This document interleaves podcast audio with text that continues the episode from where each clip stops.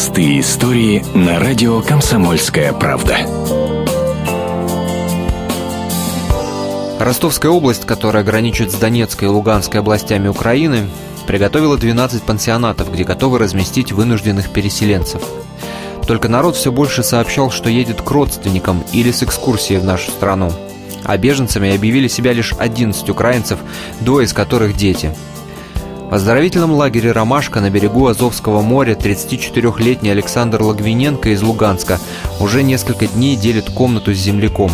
Рядом со входом пластиковый красный тазик, небольшого размера раскрытая дорожная сумка лежит на втором ярусе кровати, а на окне ноутбук. Александр интернет-сайты разрабатывает.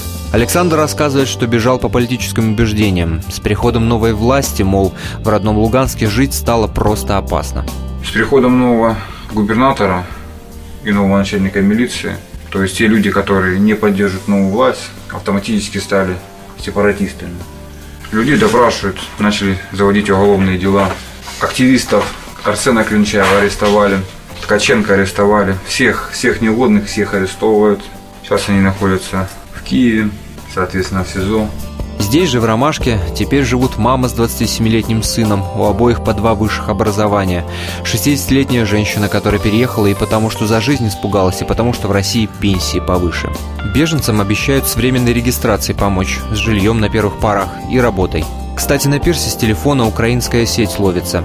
Вот так и держит связь, созваниваются с близкими, оставшимися на Украине. Простые истории на радио «Комсомольская правда».